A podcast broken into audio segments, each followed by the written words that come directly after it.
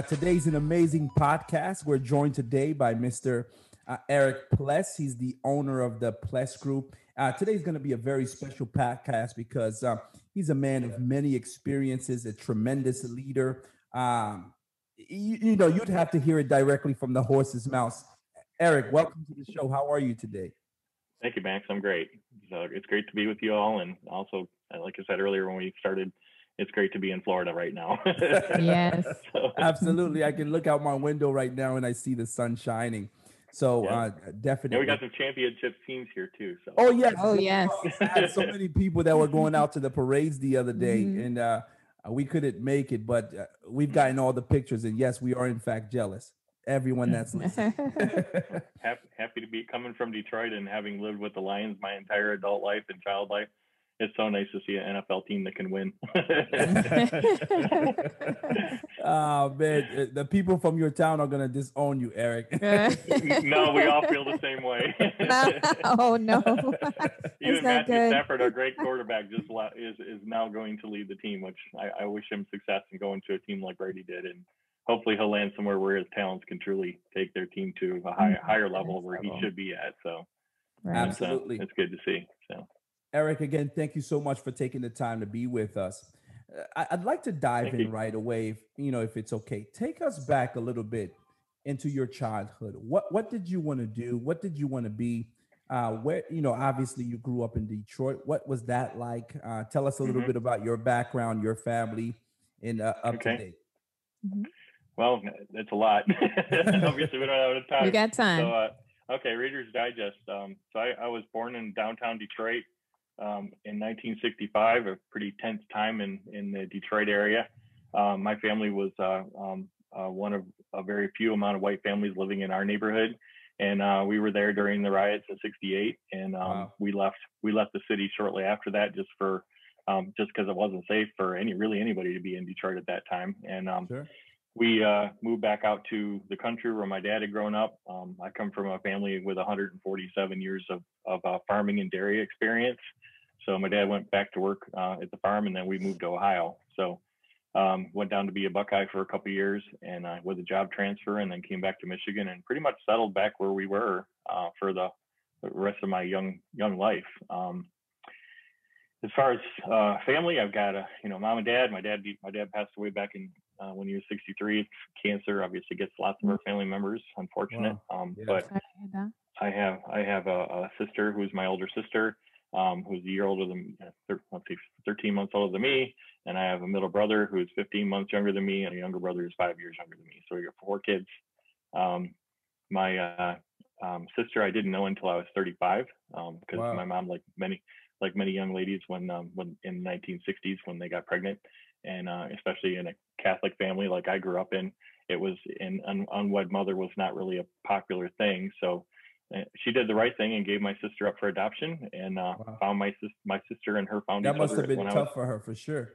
It was very hard, and um, you know the whole family knew the secret, but me and my brothers didn't. So we had a sister. Wow. Our whole life that we didn't know that lived 35 miles away in Birmingham, Michigan, from where we grew up, and wow. uh, I met her first time at 35, and wow. the first thing she asked me was, "How do you feel about this?" And I said, "Well, you know, I said it's really difficult because you know I, I love the fact that I have a sister, but for the last 35 years of my life, I've been the oldest, and now I'm middle child. so anybody who's a middle child can relate to that. yeah, that's funny. So, uh, so, so we, uh, but we all get along great. Um, uh, my father was in sales. My mom was a beautician. We grew up poor. We didn't have any money. Um, we, we we scraped by, and and but we had a lot of love, and we spent a lot of time in the woods and on uh, on the water when we were kids. Um, and uh, as far as uh, career wise, um, I don't really know how it happened, but um, I'm I went in the military at 19 years old after a year of college. And thank you um, for your service. You know, mm-hmm. Thank you very much. Joined joined the army in uh, in 19. Went to Western Michigan for a year, and realized that I needed to grow up and I needed to get the heck out of Michigan and go see the world. and they had a college fund, and it, I, def- I definitely had aspirations to finish my degree, and that was a vehicle to do that too. And then uh, both my brothers uh, became firefighters at 16 years old uh, in our community as volunteers. Um, and uh, when my younger brother turned 18, uh, he went off to the uh, to school at Michigan State and LC Lansing Community College, uh, got a criminal justice degree, and he became a police officer. So uh, so needless to say, I got there's three boys in our family. Um, all of us ended up in uniform. All of us ended up as, as servants awesome. to this country in a different way. Um, I retired in 2015 with 31 years in the Army of active and enlisted time. I made sergeant as, a, as an enlisted guy and got out, joined the National Guard after five years in 91. And um, just during Desert Storm, became an officer in the Michigan National Guard and I retired lieutenant colonel and um, had a great, had a great career. And um, Definitely a decorated career. Absolutely. Mhm, Thank- Thank you thank for you. your service. Thank you very much. And uh, my brother, my middle brother, uh, ended up just retiring in August as a fire chief with 35 years of time as a firefighter. And Wow. my youngest brother's got three years left to go, and he's a police chief in the community he works in. And my youngest son, my youngest son, my only son, is a firefighter paramedic out just outside Detroit too. So, Everyone is overachievers over there. so we're we don't. I think we just grew up wanting to wear. I think we watched too much. There was a show back when we were kids called one Adam, called Adam 12. and uh, I think we watched too much one Adam Adam 12 and uh, Emergency 51 when we were kids, and we all just wanted to be in the yeah, I love those shows. So yeah, so it was uh, but um, you know, so ultimately, what did I want to do when I was growing up? I really didn't know, and that's one of the reasons why I joined the army was because um, it's like, why do I want to go to college when I'm not really sure what I want to be? And I Mhm. didn't want to just go and work, you know, just go get a job. In the in the 80s, it was you you really had to go off to school or do something besides um, just go get a job. There really you had to make money somehow, and so I joined the army and went into telecommunications and um, uh, climbed telephone poles and uh, ran cable and wire through buildings and also in the woods and in uh, Texas, Alaska, and all over all over the southeast of uh, the U.S. and Georgia and out in California. And uh, Wow. so it was a pretty cool, pretty cool career. Got to do a lot of, as we say in the army, hoo-ah stuff. Um, spent, spent more time in the woods than I did in the barracks. yes. So bring us up to speed, Eric. How did you transition into owning your own group, Pless Group? So I I um I did um, National Guard career was parallel to my civilian career, and I've been in. I'm sure you checked out my LinkedIn profile. I've been in uh, banking, healthcare, IT, credit union executive, um, um, uh, working in finan- our financial services company AIG, biggest company in the world in the insurance Mhm. world, as an executive for them for many many years, and um, and then in uh, uh, manufacturing. Uh, global manufacturing for automation, robotics, and, and battery electric vehicle uh, components and um and all along the way of Um, the each- future. yeah well yeah, i would say i would say the way of the future for some but Yeah. not all because That's if you've true, ever that's been to true, mexico city Mexi- mexico city is never going to have enough electricity to wire all to run electric vehicles for 25 million people Right. so right. it's, prac- it's practical but i think there definitely has to be a, a mixture of things out there for sure so um, but for me it was uh, you know I, i've worked for all these different industries i've gained a lot of experience um, in 2017 i made a decision after i retired from the military uh, so i had half of my life back uh, after not being in the national guard anymore and decided that i was moving to florida um, when my youngest got his job as a firefighter which that was his goal he was working on and um, I came down here to start my own. I started my business in Michigan, moved it to Florida in 2019. Um, came here to work for myself, and uh, you guys may have heard of a company called Sandler Training. Yeah. Um, I, I came down here, and I've been a client of theirs for 18 years. Uh, in every industry I worked in, I've used Sandler and as my business practice, and leading and mentoring my salespeople in their process. Been very successful with that, and um, decided uh, they they contacted me and said, "Hey, we're, we're looking to add somebody in Tampa." and um, they wanted to add another guy, and so I went to work for them for a year, and uh, it was a great experience. But all along in the back of my head, it's like, you know what? I really want to be doing something for myself. Right. I got all this experience. Sandler, you are an associate. You build your own book of business, um, but you're working for a franchise, and um, you know it's not the same. And um, so, uh, COVID gave me that opportunity to really do some heart searching, like so many people have Sure. and uh, realized that you know deep in my heart i've always wanted to be my own boss i have the skills uh, i have the experience of what not to do and, and how to do things right and what companies that are terribly run look like and what companies that are really run well look like and Mm. what great teams are and what terrible teams are and how to take people who other people have written off and polish that diamond and turn them into a super successful person to achieve their goals Right. I love it. and it's like, well, I can monetize that. So, um, so I moved forward in uh, September and uh, left Sandler and moved on my own. And uh, the last couple months has been just putting the operational stuff in place, getting some um, uh, contracts in place with two CEOs that I have uh, known and worked with in the past. um, and I'm actually doing some um, market expansion for them right now for their business products in, in, in the banking, credit union, real estate world, as well as the HVAC world. Their products are software products uh, and, uh, and uh, automotive warranty product for credit unions. So I've got a few things in the hopper that are um, going to start generating revenue pretty soon here. Excited If- about that. And, um, person that can get it done. That's definitely you. Uh, so, uh, one thing one thing that I've I've learned about um, all military personnel, they have this never give up attitude. They're mind strong, and so if there's anything that can accomplish it, uh, that's that's 150 percent you. Uh, so uh, take us a little bit. Uh, uh, tell us the vision of uh, the Pless Group and how they are to help build and scale uh, uh, s- small to Small mid-sized businesses. Well, the goal is is to work, you know, on, on several projects at a time because, as you can see, I'm used to working in multiple things at once. Um, so I'm not really happy doing just one thing. So engage with um, several projects at a time. Those might end up being the only projects I ever do.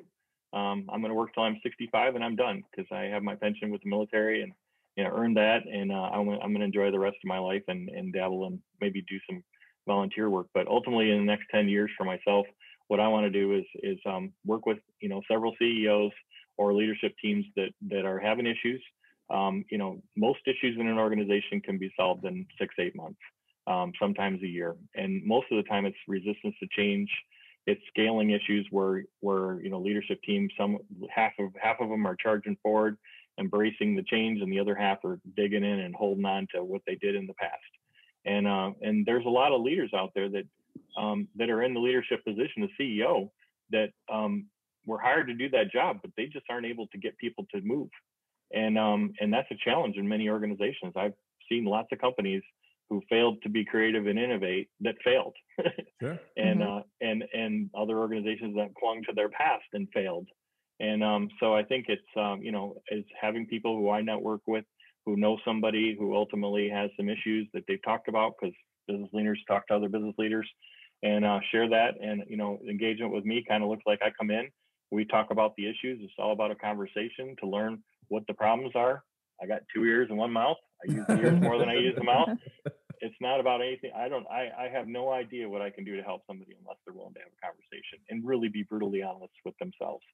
Um, because most of the time, people are are lying to themselves about what's really happening in their company, especially in the leadership Mhm. positions Sure. um, sure. because they're because they're scared that if they don't succeed, they're going to get fired and they lose their security. And if they do succeed, obviously there's big bonuses and all this accolades and recognition.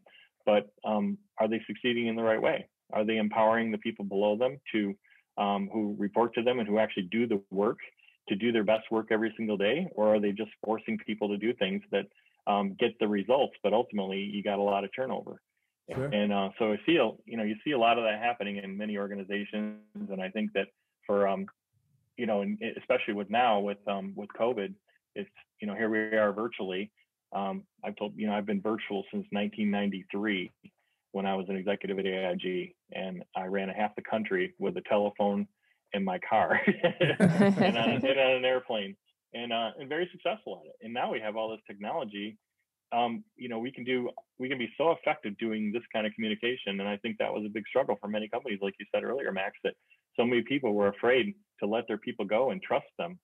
But I've always told everybody who's ever worked with me and for me that I've only met four people in my entire life that got out of bed in the morning and went to work and, and absolutely hated what they did and meant and meant to do cancerous things in an organization because they were just miserable people. Sure. sure. Everybody else I've ever worked with has gotten up. They're excited. They go to work. They want to do the best job. They want to take care of their family and and and, and be mm-hmm. built up and do a great job.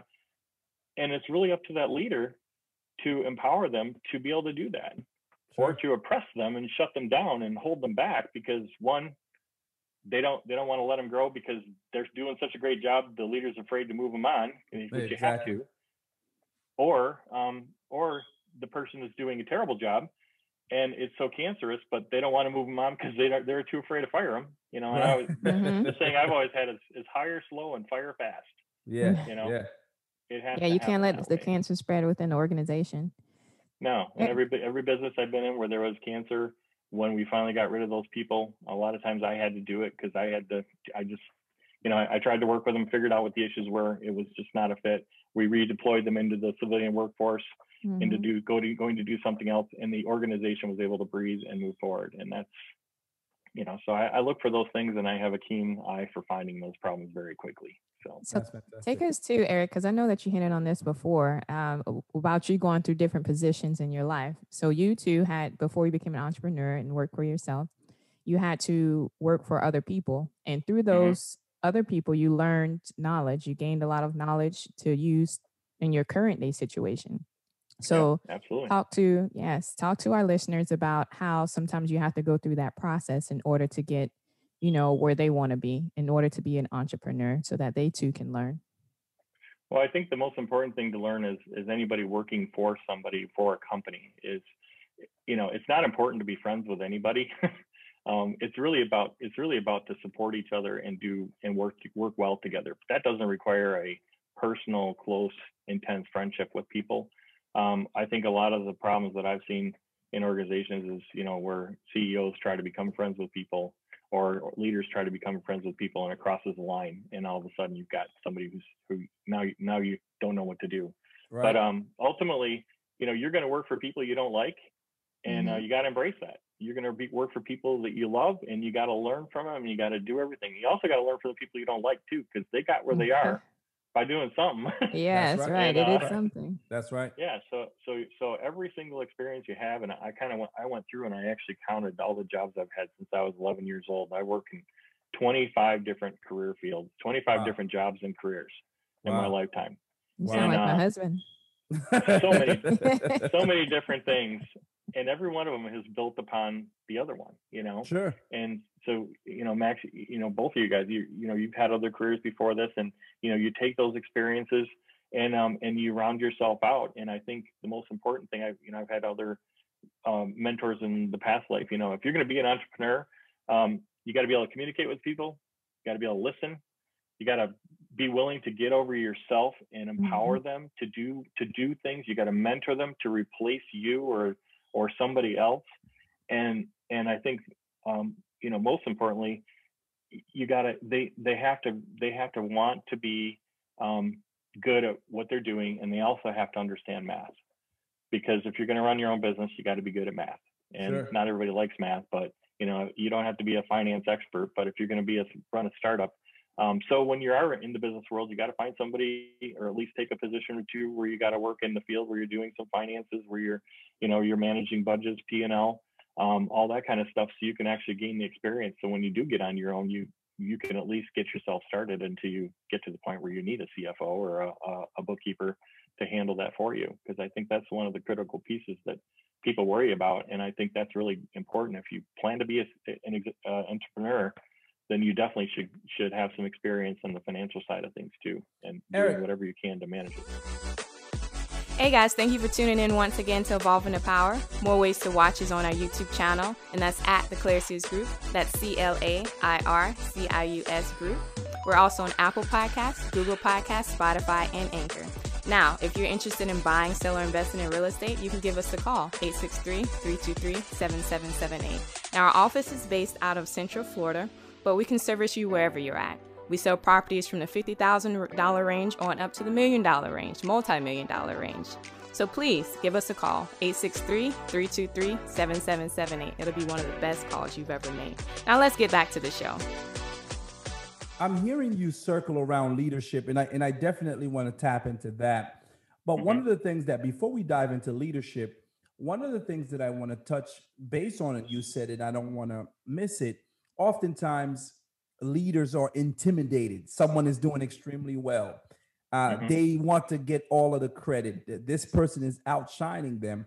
I find that to be a lack mindset as opposed to a growth mindset because if I'm a leader, my goal is to make sure my pupil or my student does much better than I would. That would give mm-hmm. me much joy.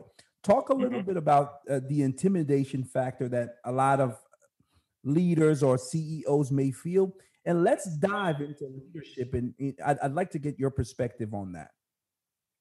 Well, I think it's um it's very similar in both the military and in the corporate world, and that is that um, you know as a leader, um, it's it's hard because so many people have never been taught how to be a leader.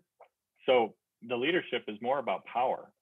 And uh, when you're talking about intimidation, um, a strong person who's confident, who who knows what they're doing, who's a quick learner, and can go out and execute without having to be babysat or or told what to do, um, is intimidating to their manager in a lot of cases or their leader because um, and and I think that's where that's where the ego gets involved in a lot of businesses because um, people who are intimidated by somebody working for them shouldn't be in a leadership position they were right. probably promoted. They were probably promoted into that leadership position because they they were either really smart at one thing and they and they got moved up, or um, some people get promoted by the Peter principle, where they get promoted out of their abilities into a leadership position because that's the next iteration for them in their career, but they're not qualified for that. Mm-hmm. Right. Um, exactly. And ultimately, they become intimidated, and not, and and I always see whenever you the true sign of a of a leader who's intimidated is high turnover in an organization. Sure. That's the first thing I look for. Absolutely. Mm-hmm. How many people are going through your organization in 12 to 12 to 18 months? And if they got a 20 or 30% turnover, well, they should be looking themselves in the mirror and realizing that they might be part of the problem. Wow. And uh, that's where you got to have that hard conversation. And that's what I do. And I say, I'm, you know, I'm a trusted advisor because, you know, I, I cut through the fog and, and the BS of things and get down to what's really causing the issue. And a lot of times it's, it's because of their own inability to understand what leadership really is, or they have such a huge ego that that nobody can be better than them. I mean, I'm I remember in in one of my past careers, um, I was making a lot of money, and my entire sales force was, and um, there were bonus checks that were going to be paid out that exceeded the CEO's salary. And the the basically the story was nobody's going to make more money than me. And guess how guess how many people stuck around? Not many. The best the best salespeople left.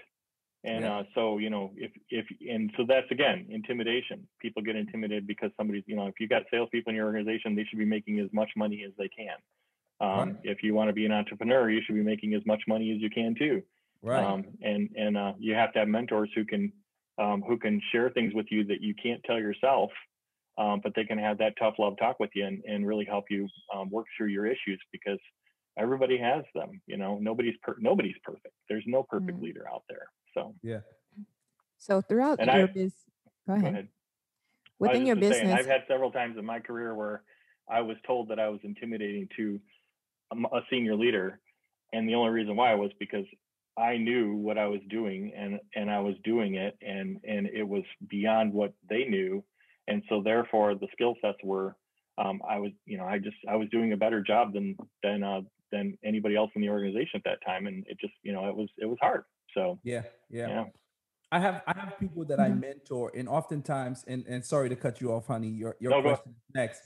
Uh, I have people that I mentor, and people will approach me and say, "Max, you you shouldn't tell them all of your secret. Hold hold them back." I'm like, why why do I need to do that? I, I need I want them to grow. I want them to become their best self, whatever that yeah. looks like. I'm 150% mm-hmm. okay with that, right? Because I know myself, I know my abilities. I'm still gonna keep pushing, but you know, it's like a big secret. No, you don't you don't want to share mm-hmm. that piece with them, and right. and really we find that quite a bit. And so you know, you you were right on point. Uh, you know, leadership is about the ability to trust I want my people to be the best. I want to be the best. That was well said. Mm-hmm. Yeah, I was going to hit on Thank that you. too, and also ask, what do you look for? Like, there's several assessments that some people use, such as the DISC report. I'm not sure if you use mm-hmm. that or. Oh yeah. Uh, yeah, or the communication tools. What's something that you use within um, the group or your business in order to kind of gauge and see where businesses are with leadership qualities? Well, there's two assessments. One is a disc right on um, for personality types because there's only four, and everybody fits in one of those buckets. um, and and then you know there's a lot of tools out there. I specifically because I have been with Sandler training for so many years. The the Devine um, report is is phenomenal because it has thousands and thousands of different positions that it can do. The you know it's, it's as they say it's your data you can't argue with your own data when you do an assessment that that really looks at your deep core strengths and weaknesses and um, and that's a that's a, a, tool to develop somebody so you know if i get into a position where i need to do assessments those are definitely the two that I would engage with and use. Right now, I'm not in I'm not in that in any kind of position right now to need that, but um, I would de- I definitely think the Devine is probably one of the best ones I've ever seen. I've seen the um, um, got Myers Briggs. Um, there's a P score. There's a bunch of other ones out there that I've seen in the past, and uh, everything you know. Most importantly, is you got to look at people and you got to look at what makes them tick, and those assessments are psychological and and uh, mm-hmm. performance oriented assessments, and so you have to use them.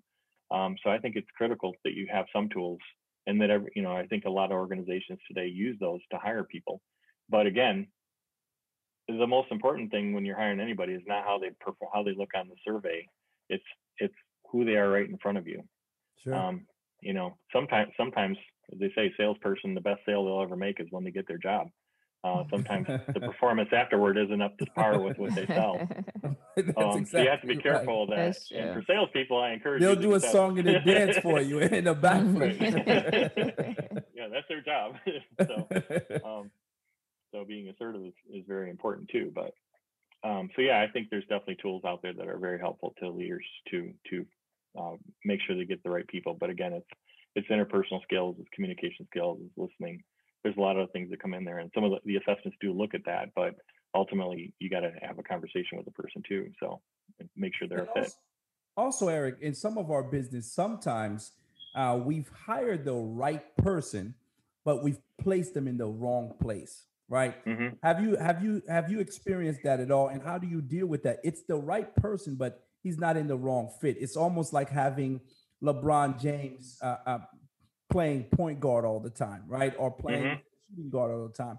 I talked to uh, to the entrepreneurs and leaders of, out there about placing the right person in the right place. Well, again, it's it's a it's a judgment call by HR typically. You know, when they're in them in the leader who's going to be managing that person. But um, ultimately, it, it's really important to recognize that early on because you can move somebody around in an organization if they're not a fit, and it's all about communication. And it's also about counseling. And um, I can I can share with you the one thing the military does a heck of a lot better than the the corporate world does is performance counseling on a regular basis, um, coaching, mentoring, and performance counseling. Companies do it, but they do it once a year. It's a 365, and that's it. And and every and and when people are a problem in a company, it's never a surprise to them when it's brought to them. They know. right. Mm-hmm. right. They already know. Um, right. And so so the challenge is is that recognizing it early and going back to being a, qual- a quality leader, if you're communicating with your people, if you're not just sitting in your office all day long, leading from the office, you know, then you do know um, who's a fit and who's not. And I've moved people around in, org- in many organizations that I've been with. Um, it wasn't a fit. I recognize it. It's like, look, um, this isn't a fit. You're, you know, you're not cut out for this, but we got something else for you. And right. if you're open to that, we'll move you and we'll train you and we'll we'll give you the tools to be successful if you're not open to that, then as my brother says, bye bye. you know, because it, it is it is at you know um, at will at will employers are in most states across the country. So if it's not a fit, sometimes you got to let people go. Sure. But um, but don't but don't keep them in something that they're going to struggle because if they're struggling, they're going to be miserable. And if they're miserable, going going back to what Alicia says, it's cancer eventually, and they bring everybody else down with them. And I right. think that's that's something that we all have to be you know cognizant of. So Absolutely. While we're on this, I know that you had some qualities about leadership that you, you wanted to let us know or oh, kind of sure. tell our listeners. Can you kind of hit mm-hmm. on that a little bit? Yeah. I, so I um I developed this actually when I got my MBA uh, over in in uh, um, Stockholm School of Economics in uh, Latvia in Sweden. Um, I'm very I, jealous I, because I was going to go for my MBA, but I, I I did I didn't have the you know I I I was a little bit nervous, so I, I envy you, my friend. I envy you never too late, brother. mm-hmm. I did it at 40, 40, 47, 45. I did mine. So, you know, it's, That's I, fantastic. I, it was definitely the oldest one in the classroom, but, you know, there's experience okay. there too. So it's always great.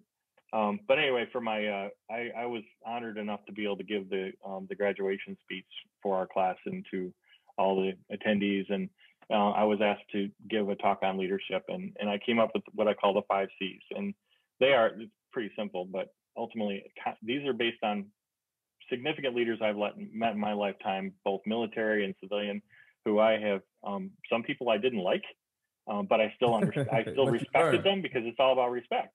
You know, Right. they're successful for a reason. So what made them successful? And here's here it is. One, confidence. In the military, they call it command presence. And and in the corporate world, confidence, you exude confidence or you don't. You either have it or you don't, is what I tell people. Um, you can't learn confidence. Either you got it or you don't have it Right. or you can build it over over a lot of experiences where you fell on your butt and you finally realize hey i you know you learn a lesson instead of you know holding yourself back because of those failures i think that's where you build confidence too. Um, competence really important thing. And what makes up competence is experience lessons learned by doing knowledge continuously seeking self-improvement through education. You know we can never stop learning. When you stop Right. learning you get rusty. Mhm. um, common sense you're born with common Say sense that one again. Please say that one common sense. You are born with common sense. You do not learn Right. common sense. There are people out there that are brilliant, but they lack common sense. I can I can tell you in the political world, the military world, the corporate world, I've seen it all. There's people who you you can either look at an issue and solve it in an efficient manner, or you can look at an issue and you can't you have no clue. Yeah, yeah. It's uh common sense is something that leaders have. If you don't have common sense and can't think yourself think yourself out of a box or through problems like that, probably shouldn't be standing in front of the whole company leading the company. Right. And that's right. okay. There's Yeah. plenty of people out there who make the companies run besides the person in the big office. Sure. Uh, three is character. Um, character is made up with integrity, doing what's right when no one is looking. Humility, putting the others' needs before yours and lifting them up. Um, the out of all these things I'm going to share with you today, the most important character of the most successful and the most influential people on the face of the earth is humility. If Yeah. you can't be if you if you can't be humble and put others before yourself, you're going to have a really difficult time finding followers. yeah. Jesus was humble. I, I I heard Jim Rohn about I I heard Jim Rohn talk about the difference between charisma and Yeah. character. He says that uh, Alexander the Great was one of the most charismatic leaders that ever Mhm. existed. But today, Alexander the Great is only important to historians. But Jesus. Christ, who was the most humble, we all know him, thousands of years after his death, people still worship him and still praise him today. Amen. Amen. totally agree. Um, honor. Do what you say you'll do and keep your commitments. Accountability. Stand by your decisions and learn from your failures. And coaching, mentoring those who you lead to be leaders themselves and empowering them every single day. wow. Number four is commitment, seeing things through completion. 100% effort equals 100% of, of the time. So if, if you're gonna if you're gonna do it, you got to put the time in. You got to you got to you got to be committed to it. Mhm. Goal oriented, plans for the future and writing them down. If you're going to be an entrepreneur and you're not writing your goals down, you're not doing an annual vision board to envision what you want to achieve. If you don't put it out there, it Doesn't might happen. but if you if you tell the universe what you want, a lot of times things work out. Right. And uh, Right. it's about positive, positive, positive mindset. Self motivated. Do you get up in the morning and the first thing you do is make your bed? You've heard the speech, you know, by the Navy SEAL.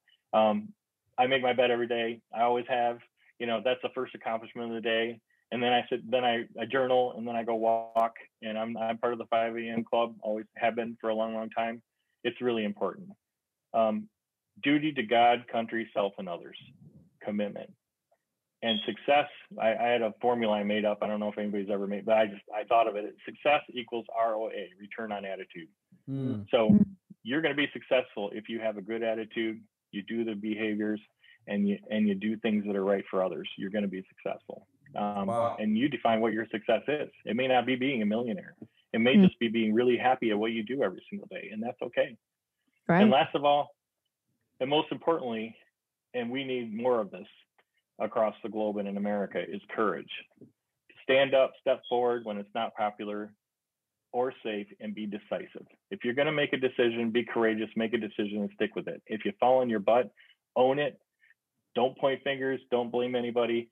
Just realize that you made a bad decision and that's okay. But as a leader, you got to be courageous because sometimes nobody in your company is going to tell you what to do because you're the boss. So ultimately, you got to make that decision.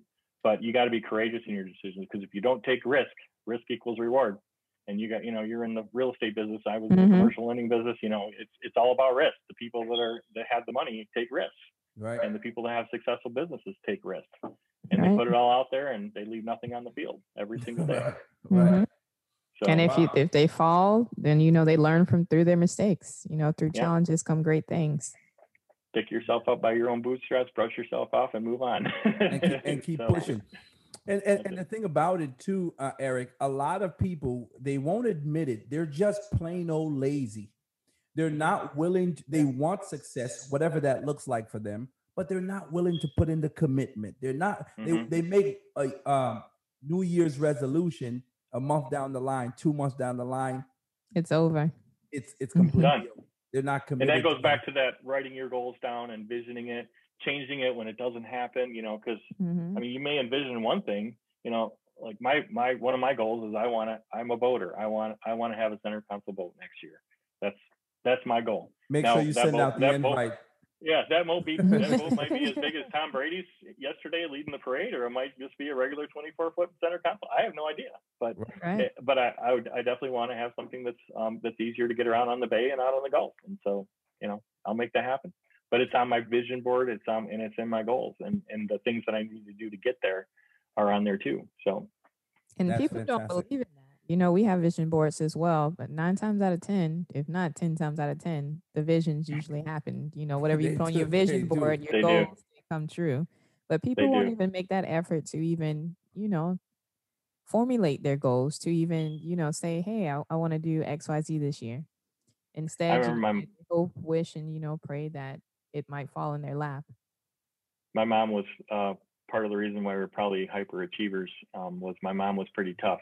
But she told me when I was like, I think I was 11 or 12 years old, she goes, Nobody got anywhere in life by hoping, wishing, and dreaming. Get out there and do it. And she kicked me out the door and said, Go find, go find a job. And I went and found a lawn mowing job and a lady who needed bird cages cleaned. And that's Mhm. how I started working at 11 years old, making some cash to buy my own clothes and my own shoes because we Awesome didn't have any job. money and Awesome. had to make it happen. Mhm. So, Right. you know, Awesome job, mom. Eric, Yeah. I, I'd like to ch- transition a little bit uh, um, into the Pless Group. So, uh, how can uh, companies, how can CEOs, how can small, uh, uh, mid-sized businesses connect with you, and ultimately, how can you help them scale? Okay, so uh, connecting with me, I, I've got a website, plessgroup.com. Uh, it's it's up as of as of yesterday. Finally, been in the process Alright. here, uh, so I got that up. Um, obviously, you got to have that to be relevant and at least share what you're doing. Um, connecting with me is uh, easy that way via text, via cell phone, via via my email. Um, as far as how do I help businesses scale, like I said, it all goes back to a conversation. If somebody listens to this and they're like, "Hmm, this guy's pretty interesting," sounds like he's got some experience and knowledge that you know and and maybe they like me i don't know. But um ultimately you know you got to trust somebody to want to open up to them and i think that's really important. So if somebody is is uh is struggling with some issues and and they want to bounce some ideas off somebody i have no idea if it's going to turn into engagement or not. It's really about having that first conversation and i encourage ceos to pick up the phone and answer the phone when people call them because you know if if I ever scale my business and I don't plan to do this to have to have salespeople working for me, I would I would no everybody will answer the phone Right. um, because you Right. have no idea what that call is is coming in. It might be a sales call, but you know what? If it's a, if it's a salesperson doing a poor job, you can hear them out and give them some feedback and say, "Sorry, it's not a fit," and move on. But at least they learned something, you know. Right. So Right. so I think it's important that um, you know, as a leader uh, of an organization, you got to pick up the phone. You got to be willing to help help people succeed. And if you're not, then obviously it's not a fit for me either because I want to definitely have good communication and a good relationship with anybody that I work with. So the lines of business that I work with right now are um, anybody in the uh, mortgage business and the mortgage executives, um, EVPs of lending and banks uh, fits my software product that I have. Um, real estate, any real estate agency that has 100 agents or more, great fit for us. What we do on us on our software and CRM, we we bring new clients, we retain your clients, and we help six out of six out of ten come back to you for another mortgage. That's, That's a big deal, or to buy another house. That's what we do. That's fantastic. Uh, HVAC companies, anybody in the HVAC business, uh, owner of a company that's got at least two to two to four people on the road, actually in the houses consulting people. Um, if they want to sell more boxes, as they call it, or if they want to do more maintenance work, I'm the guy that can help them with that. And um, and last of all, if there's anybody that's that's um, reached through VC funding and they're scaling their startup or a small mid-sized business that's scaling and they, they're bringing they're going to bring on salespeople, they're going to bring on leadership people. um, this is a new business for them. They've not done that before, but they're growing fast and they need some help. You know, I'm definitely somebody who can help them with that, and uh, you know, we can have a conversation and figure out what that looks like. But it's uh, like I said, I'm looking at doing short-term engagements, nothing long-term. Um, I, I'm a problem solver and a rainmaker for businesses, and have been for a long time. And uh, awesome. I get bored after a year and a half myself. So you know, if somebody wants to do something, it's you know, let's have a conversation about. It. Let's figure out what how much time it's going to take, what the issues are, what the result is that they expect. I'll get them the result. Um, just got to figure out what you know what they're willing to do and and if they're committed enough to actually doing it. So And the thing is, Eric, information is free. It takes Mhm. absolutely nothing to uh, pick up the phone, uh, Reach uh, out. you know, reach out, give you a call. If it's a good Mhm. fit, great. If not, you know, it was happy to have met you. But uh, Right. definitely pick up on the phone. Bet on yourself today. Bet on your business. Bet on your future. And uh, definitely reach out to Eric right now. He's he's definitely a, a, a- a different guy. And and, and on his uh, He's a resume, bald guy, right? Good any, haircut. any, guys any guy, any guy that's place. bald, I'll tr- I trust him. Good. Auto- automatic, automatic. If if, if you're bald, I, I, I'll trust you. Uh, Der- uh, Eric, let's go back a little bit.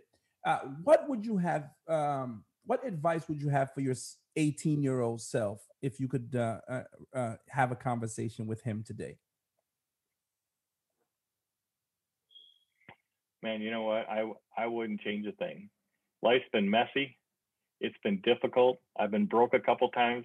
I've had more money than I could spend a couple times, but uh, absolutely no regrets because um, I God has a purpose for all of us, and I answer that call when the timing comes. Whether it's you know I've been fired twice because of it, you know because I just wasn't a fit in the organization, and I, I did my job. I got them to where they needed to be. It wasn't it there was no more need for me anymore, and I moved on.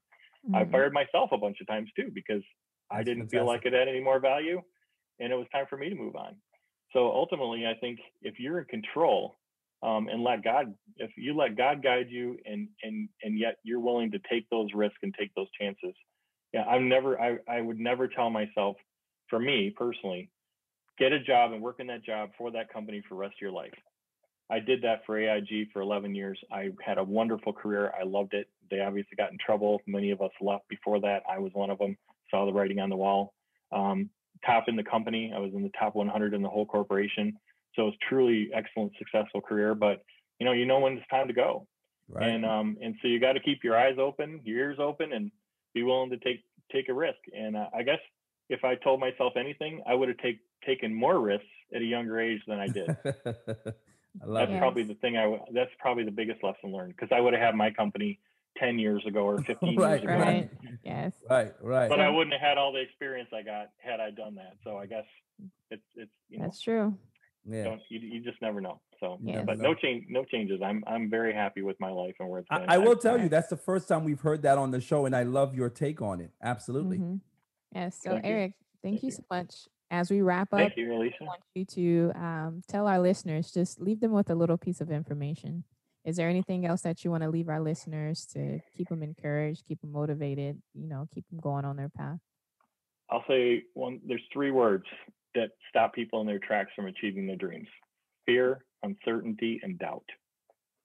Those are the three most important things you got to be careful of because if you're if you're having if you're in fear or you're doubting yourself or you're uncertain of something, that's what I said. I would have advised myself at 18 to take more risks. Yeah. Don't let those three things get in the way of you becoming the success that you can be because there is nothing standing in your way but what's between these two ears. That's it. That's terrific. Yes, sir. Eric, Well- thank you so much for taking the time uh, to be with us Thank today and, and sharing your vast experience. Uh, don't be a stranger because we'll connect with you again in a couple of Yeah. months so we can see Okay. Uh, what is happening. Uh, we we can keep up with you. Uh, one last question: um, What do you see? Uh, where you do you see your company in the next five to ten years? What what what the reason why we ask that question is we you know we want to sit down, maybe review the game tape with you and say, hey, Eric Mhm. actually did say he was going to do this, and look where he is now. Well, I wrote a check to myself on the first day that I started my business for $10 million by the time I was 60. So I got four years. And uh, that's my goal. Is, That's uh, is- fantastic. Yes, yes. is uh you know I'd like to I'd like to have a business that has generated ten million dollars in revenue. because that's a great, in my mind, you know, it's it's it's a, it's a great success for me personally.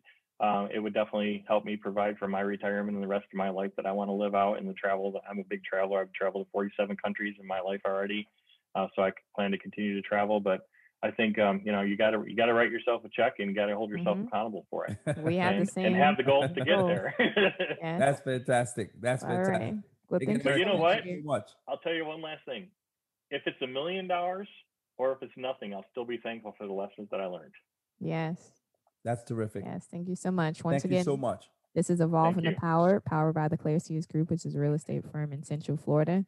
To reach us, you can go to www.theclairesearsgroup.com or you can call us directly at our office, 863-323-7778, and it's sponsored by Angel Eyes Care and the Claire Sears Group. So thank you so much, Eric, for coming on the show. Thank you, Alicia. Thank you, Max. Very nice Thank to Thank you meet for you you. so much. the wealth of knowledge Okay. that you left with our listeners. Thank you. Have a blessed week.